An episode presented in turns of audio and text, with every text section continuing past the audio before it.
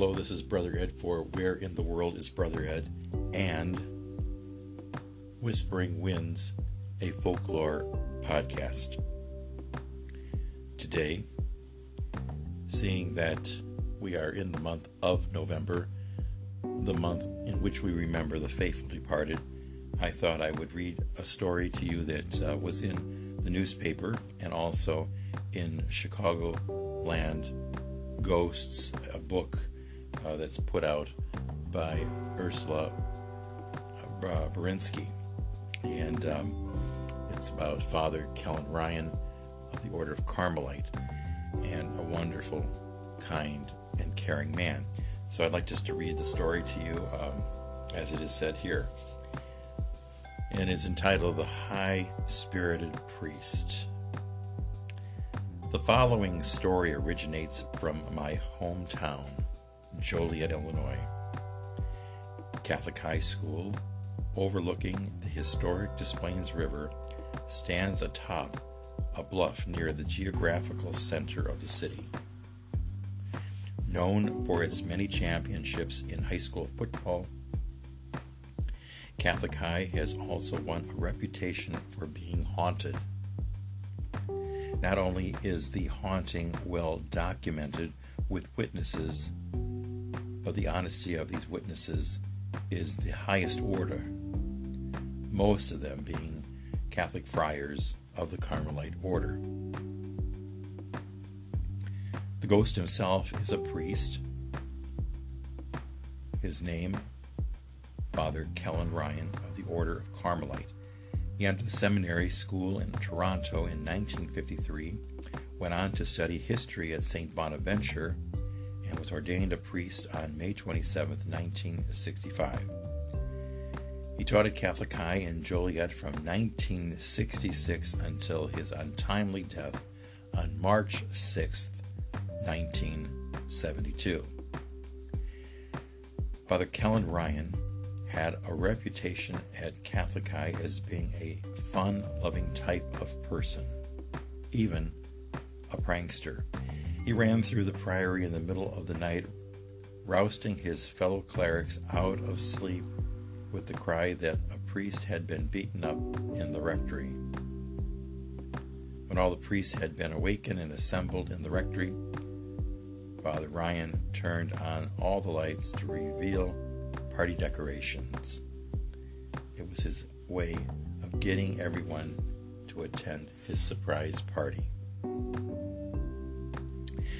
Father Kellen's parents lived nearby in Chicago, just a short ride to the northeast on Highway 55. On Saturday, March 5, 1972, he departed Catholic High to pay them a visit. En route back to the Priory the next day, Father Kellen apparently fell asleep at the wheel of his car at about 4:10 a.m. and struck a utility pole. His vehicle burst into flames, and the popular young priest of 33 died instantly. Father Kellen did not waste any time in returning to the earth in ghostly form. On the evening of the day that Father Kellen died, a fellow priest, Father John Korshire, was drawn to the cafeteria by the blaring of the jukebox. Upon examining the jukebox, Father Korshire found that there wasn't even a record on the turntable. Was this one of Father Ryan's old tricks?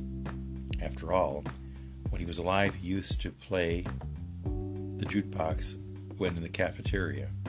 Seemingly, he still did after his death. Father Kellen was replaced at Catholic High by Mr. Mike Nadoda. One month after Father Kellen's Ryan's death, Mike was suddenly awakened in the night by the ghost of the late priest who was sitting in a nearby rocking chair dressed in the habit of the Carmelite order. Any thoughts that the vision might have just been a dream were dispelled the next morning when Mike found the March 7th printing of Father Ryan's obituary, the local paper lying on the floor.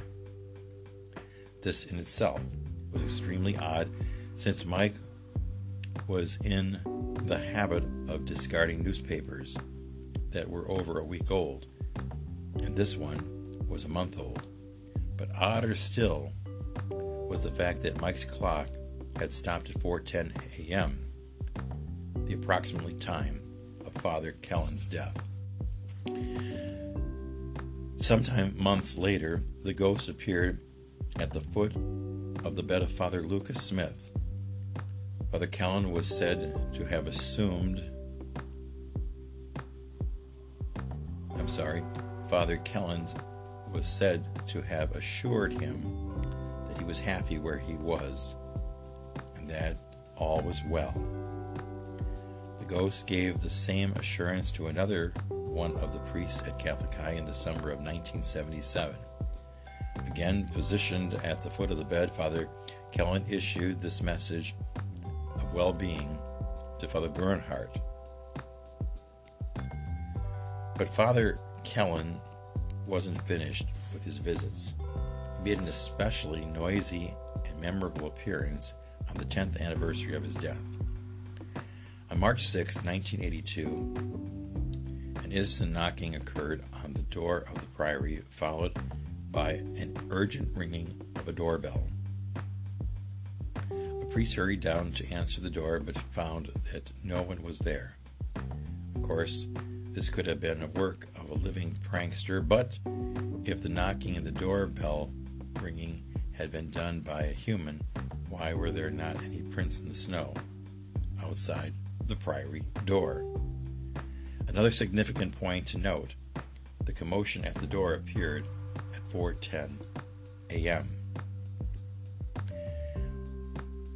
When he was an instructor at Catholic High, Father Kellen's classroom was room 306. The lights to that room would frequently be seen in the early morning hours when no one should be in there.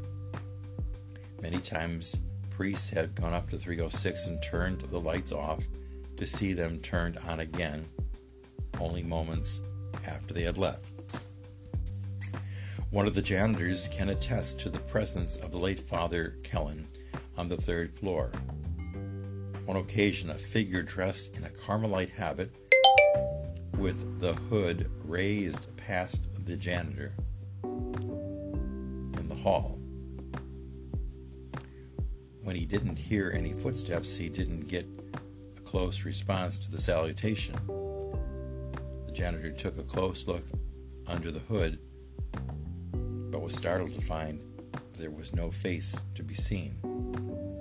Was it Father Kellen, up to his usual pranks, using special effects that he couldn't have used in life?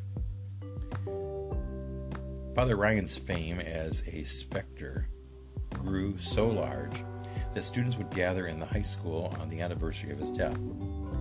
On three straight occasions, the burglar alarm went off on the nights in the office that used to belong to Father Kellen.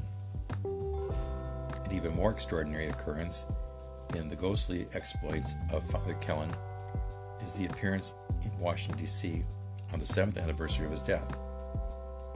He appeared at the organ of the Carmelite Hall and began playing shortly before the 5 a.m. service.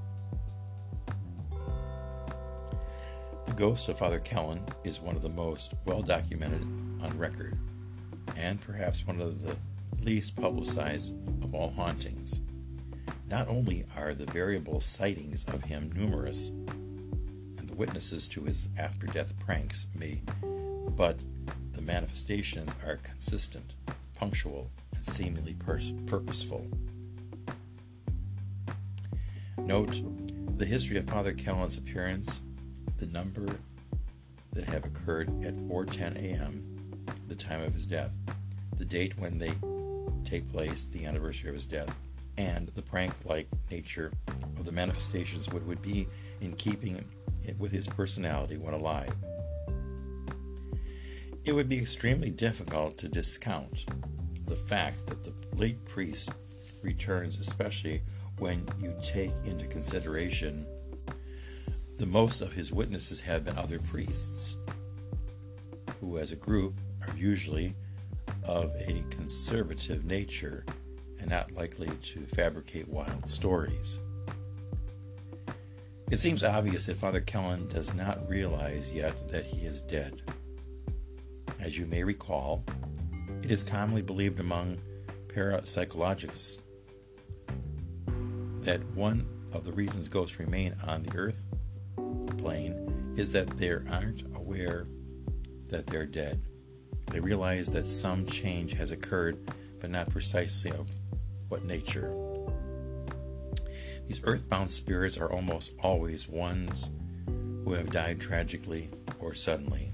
Father Kellen was driving from his parents' house back to the Carmelite Priory when he fell asleep at the wheel, crashed into a pole, and instantly was killed.